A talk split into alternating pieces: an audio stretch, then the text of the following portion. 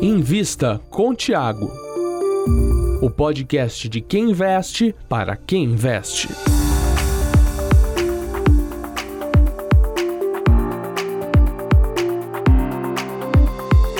Olá você, estamos aqui em mais um programa em vista com o Thiago. Você pode acompanhar aqui pelas plataformas toda semana, toda quarta-feira. Eu tô aqui com o Lucas Goldstein, certo, Lucas? Como sempre, um prazer enorme estar com o Thiago e com você, ouvinte do Invista com o Thiago. Legal, Lucas. E o que, que a gente tem de assunto hoje, Lucas? Então, a gente já falou nos últimos episódios. Se você voltar um pouquinho na nossa playlist, você vai encontrar a fórmula mágica para você investir investir bem. Mas neste episódio a gente vai trazer uma forma perversamente mágica para você perder. Exatamente. Eu acho que o investidor de sucesso nem sempre é aquele que busca fazer golaços, mas é aquele cara que evita tomar gol. E eu acho que são vários erros que alguns investidores cometem que atrapalham o seu desenvolvimento, o desenvolvimento da sua, do seu patrimônio e que são muitas vezes facilmente evitados e é o que a gente vai tratar no episódio de hoje. Lembrando Siga este podcast onde você estiver ouvindo: Apple, é, SoundCloud, Spotify, Deezer, Castbox. E se tiver a opção de dar cinco estrelas, coloque lá cinco estrelas, porque aí o pessoal entende que a gente está fazendo um bom trabalho e espero que você esteja gostando também. O erro número um, Thiago, que eu queria abordar já é logo aquele erro da pessoa que entra com o pé esquerdo na bolsa. Ela tá entrando na bolsa sem ter uma reserva de emergência. O que, que é isso? Certo, Lucas. A reserva de emergência nada mais é, como o próprio nome diz, uma reserva de emergência.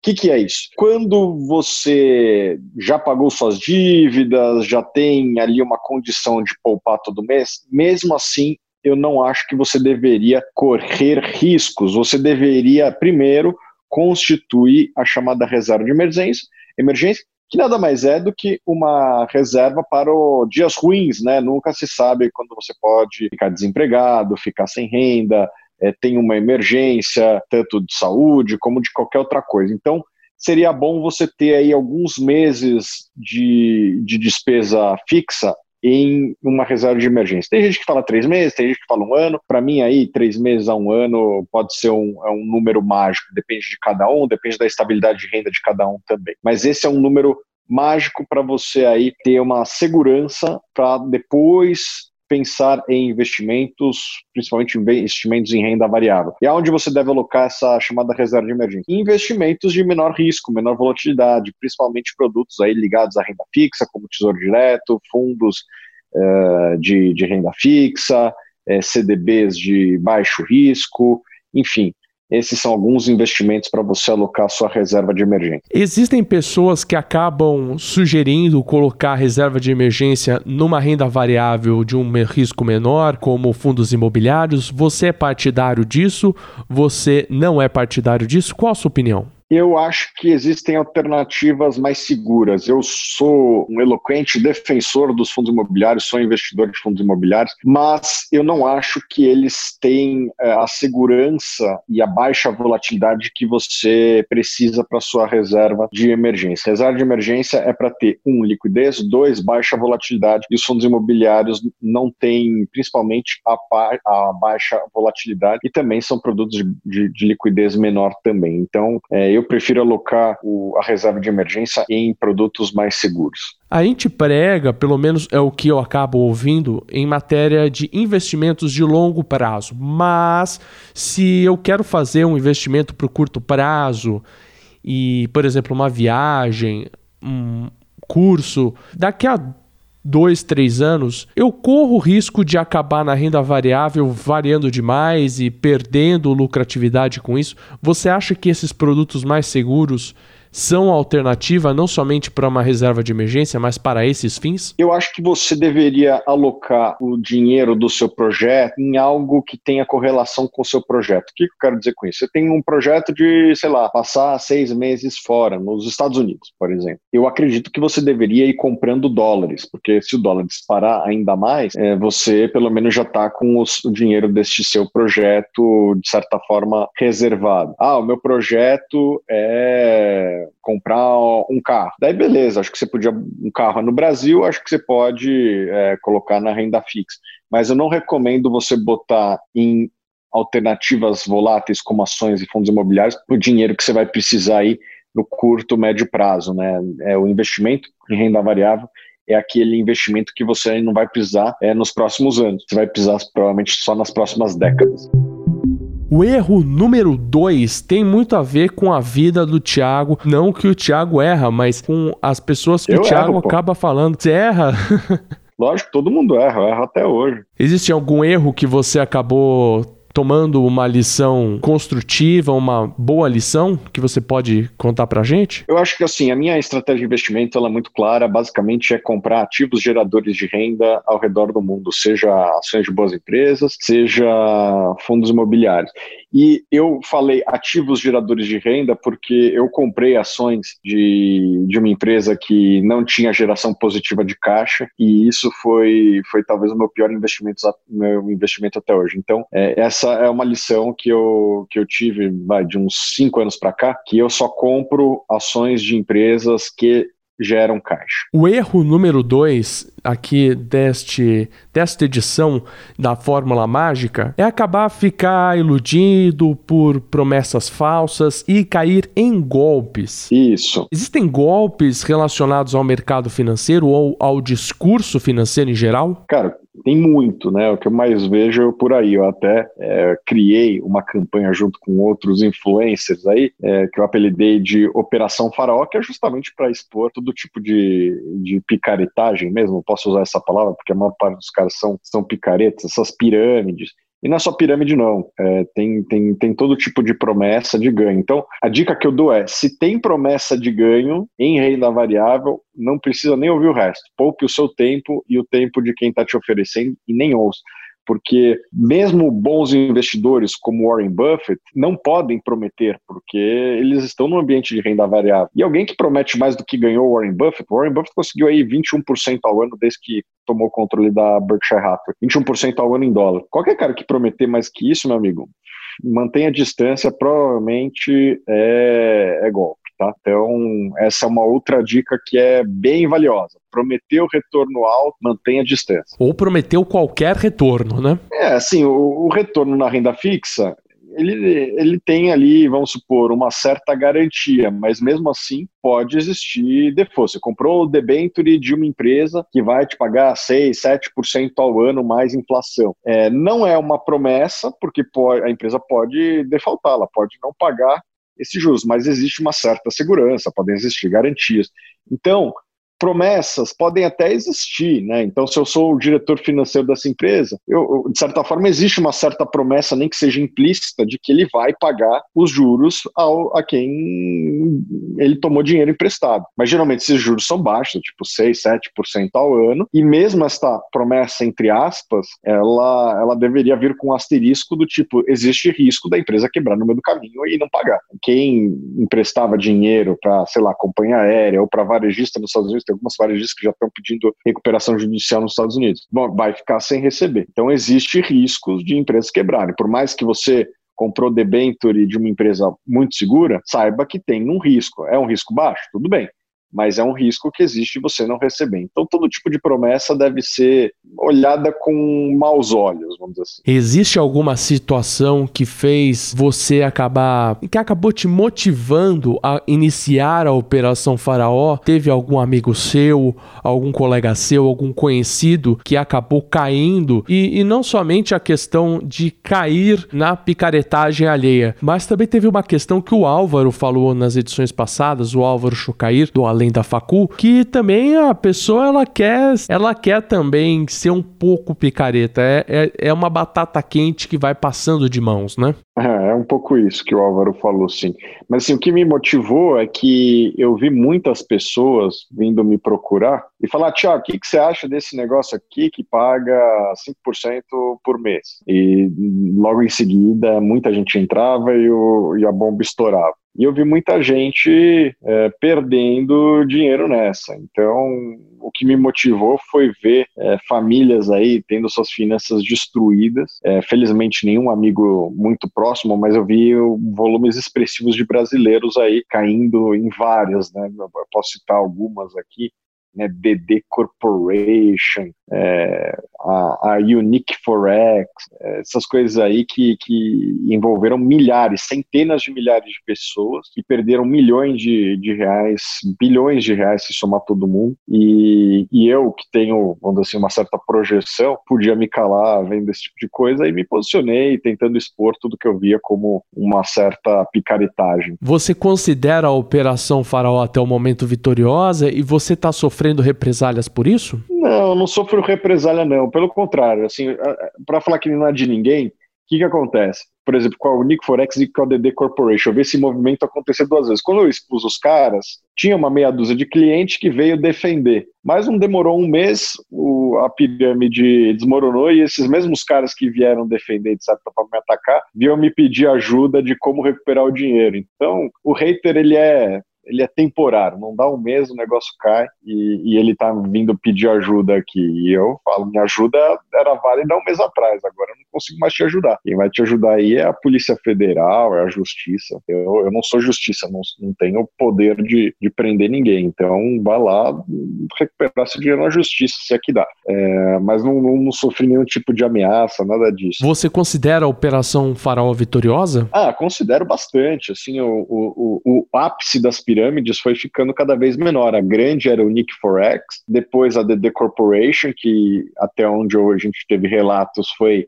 metade do tamanho da, da Unic, e de lá para cá a gente não tem visto nenhuma grande pirâmide, tem umas pirâmides uma outra, né, isso aí acho que vai sempre é, acontecer, esse tipo de golpe, não só no Brasil, tá, pessoal? Isso aí tem até nos Estados Unidos, tem esse tipo de golpe, mas eles têm ficado menores. Eu acho que até a questão do coronavírus que impede aglomerações tem dificultado também, pelo menos nesse momento, é, o surgimento dessas pirâmides, pelo menos por enquanto, né? Vamos ver como é que vai ser no futuro. Mas acho que o brasileiro está ficando mais esperto. Mas se a pessoa acabou investindo em um fundo, ela pode cair no terceiro erro desta edição. São as altas taxas de administração. O que, que é uma taxa de administração e o, qual é o patamar alto, na sua opinião? A taxa de administração nada mais é do que o dinheiro que o gestor e administrador do fundo retira do fundo todo mês é, como receita, né?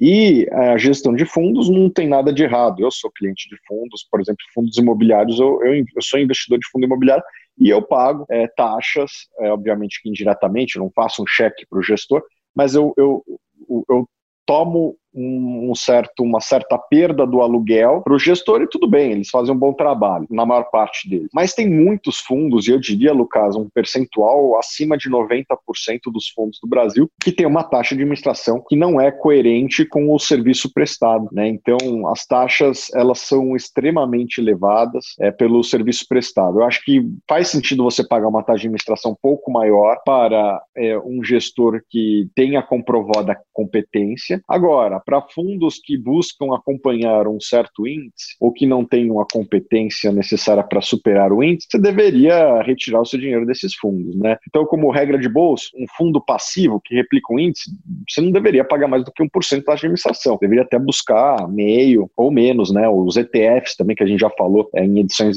anteriores, que são uma alternativa para esses fundos. E os fundos ativos, aqueles que buscam superar um índice, uh, eu acho que pagar aí mais de 2 2% é um pouco alto também. Né? Eu prefiro pagar um pouco menos de taxa de administração e pagar um pouco mais de performance. Eu não sou investidor desse tipo de fundo, eu prefiro eu mesmo investir o dinheiro, mas se eu fosse investidor de fundo, o que não tem nada de errado, eu, eu, eu buscaria mais ou menos esse patamar de taxas para pagar. O erro número 4 é a falta de tolerância à volatilidade, porque renda variável varia e a pessoa, quando ela começa a entrar na bolsa, ela acaba respondendo aquele prontuário, aquele relatório, aquele questionário de risco. Você acha aquilo que aquilo só basta ou que às vezes a pessoa pode acabar entrando num risco elevado? Como trabalhar essa questão? É, todo mundo fala que é investidor de longo prazo até passar por uma crise grande, como a gente viu recentemente, de certa forma está vivendo até agora. Eu acho que todo mundo deveria, antes de investir na bolsa, deveria fazer um chamado stress test, o teste de estresse, que é pegar as últimas três crises, sei lá, 2008, 2015 e agora, e ver como o seu portfólio teria se se comportado neste momento. Né? Então, a bolsa cai 30%, 40%, em relação ao topo, você aguenta isso? Se você não aguenta, você deveria reduzir a sua exposição de, de, de risco, né? E eu entendo que muitas vezes todo mundo fala, não, isso aí eu aguento e tal, mas você só vai se conhecer mesmo quando passar pelas crises. Então, é muito importante que você tenha um, uma alocação de capital, uma alocação dos seus investimentos proporcional ao risco que você realmente tolera. Seja sincero com você mesmo na hora de fazer é, uma simulação como essa.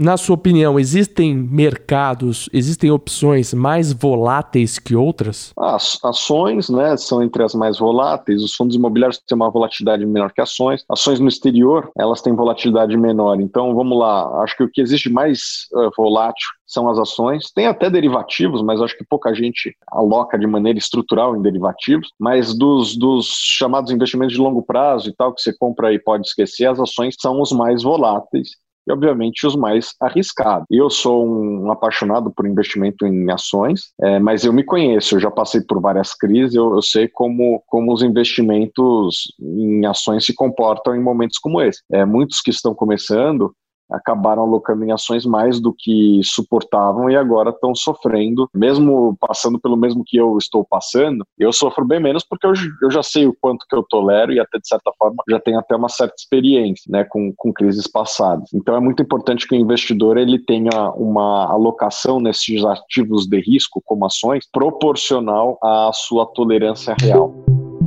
O quinto erro é não conseguir diferenciar ou não saber diferenciar preço de valor. Na sua opinião, o que é cada um dos dois, Tiago? Poucas palavras, valor é o que você ganha, preço é o que você paga. Eu acho que muitas vezes os investidores eles não, não fazem conta de quanto deveria valer um ativo. Eu sei que não é fácil fazer valuation, já fez também um podcast sobre isso, mas é muito importante que você tenha cuidado e não pague mais que deveria valer um determinado ativo. Quem paga mais do que deveria, provavelmente está assinando a sua sentença de morte nos seus investimentos, ou pelo menos uma perda potencial ao longo do tempo. Então, é muito muito importante que você não pague mais por um ativo do que ele deveria valer. Quais são as tomadas de decisão? Quais são os momentos do investidor que preço importa mais e que valor importa mais? Existe alguma diferenciação a ser feita? Não, você tem que sempre analisar o valor de uma empresa e tentar pagar menos do que, do que isso. E quem quiser acompanhar mais, a gente, a gente tem um podcast sobre, sobre valuation aqui também, né, Lucas? Mais um erro deste episódio é um investidor, aquele, aquele investidor que não consegue ter um orçamento, acaba não poupando ou aportando regularmente. O que, que esse cara pode estar tá perdendo com isso, Thiago? É importante que todo mundo tenha disciplina de conseguir poupar todo mês. Quem não consegue poupar é, todo mês vai perder uma, uma das vamos dizer assim, forças importantes dos juros compostos, que é o, a questão dos aportes. Né? Você, o, o, juros compostos ele é função de três coisas: dos aportes, do, do, do, valor investido, do tempo que você vai ficar investido e do seu e do seu da sua taxa de retorno. É quem aporta mais vai ter mais dinheiro lá na frente né? E é muito importante ter dinheiro para aposentadoria para você não ter que depender do Estado que paga muito pouco, né? Vamos usar uma palavra real, paga uma miséria, né? 90, 80%, número assim, do, do, dos aposentados do INSS ganham dois salários mínimos ou menos, é, é muito pouco, né?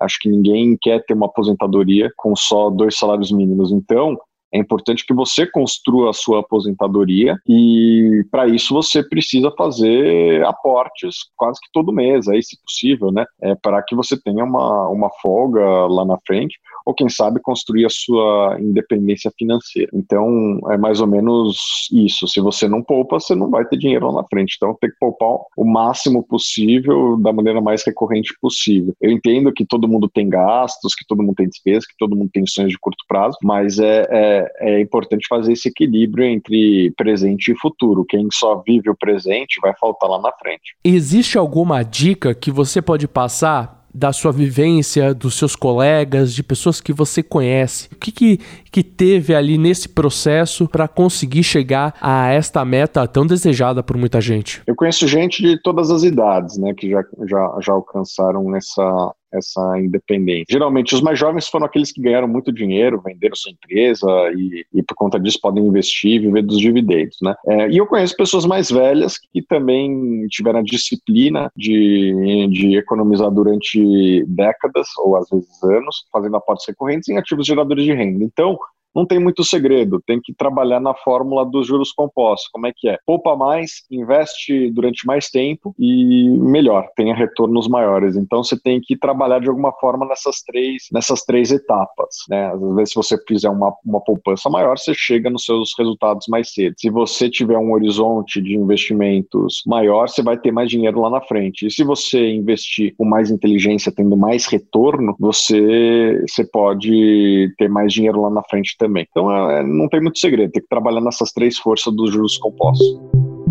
Estamos na metade final deste podcast, mas eu tenho mais um erro. Aquela pessoa que vai entrando meio na orelhada e acaba não aprendendo, não estudando a respeito do mercado financeiro, como finanças funcionam. Quais são as dicas do Tiago nesse, a esse respeito? Livros que você leu, o que, que a Suno pode oferecer, ou outros lugares também podem ensinar para que a pessoa acabe não aprendendo na prática. A vida também ensina, né? Existem várias formas de você aprender, né, Lucas? Você pode aprender com a experiência, com a sua experiência ou com a experiência dos outros. Existem vários livros, existem vários é, vídeos no YouTube, podcasts, então esteja sempre aprendendo. É, eu acho que esse é o melhor caminho de você se desenvolver. O que não faltam hoje são boas fontes. Né? A gente pode até fazer no futuro é, um episódio só a respeito de livros, só a respeito de YouTubes que a gente gosta, só a respeito de podcast mas é isso, esteja sempre em constante aprendizado. Eu estou aprendendo até hoje e eu, eu continuo é, me desenvolvendo. E eu acho que todo mundo pode continuar se desenvolvendo também como investidor. Então, essa é a dica que a gente termina aqui. O último erro deste episódio é, digamos assim, a má alocação de capital. O que é a alocação de capital? Como fazer isso com qualidade, Thiago? É, a gente até falou anteriormente, né, um pouco sobre risco, e eu acho que todo mundo deveria alocar o seu, o seu capital, alocar fazer a construção do seu portfólio de acordo com a sua tolerância a risco. Eu acho que quem bota mais risco na carteira do que de fato suporta vai acabar tomando decisões equivocadas é, em momentos ruins. Então, aquele cara que tinha mais ação do que de fato aguenta de volatilidade, neste momento está sofrendo e provavelmente vai, vai vender suas ações ou vender quase todas as suas ações. É muito importante que, que as pessoas tenham uma alocação de capital, uma formação do seu portfólio muito aderente à sua real condição de tolerância a risco. Quem investe em renda variável pode ganhar mais, mas é obrigado a declarar no imposto de renda os resultados das suas operações. Para salvar a sua pele, a Suno preparou um guia gratuito para você declarar sem medo do leão. Link na descrição deste podcast.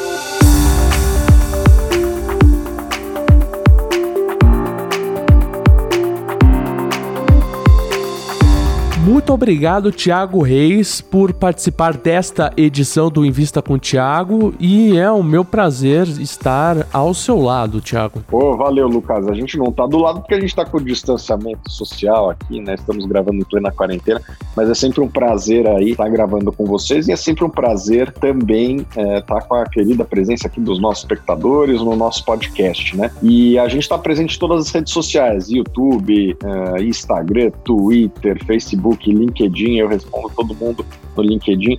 Então, adicione lá Thiago Reis no, é, ou o Thiago G Reis, né? Thiago sem H, e nos vemos aí nos próximos episódios. É isso aí, é sempre um prazer enorme estar aqui com vocês, trazendo todo tipo de informação que vai te transformar em um investidor mais completo e assim você vai ter retornos melhores.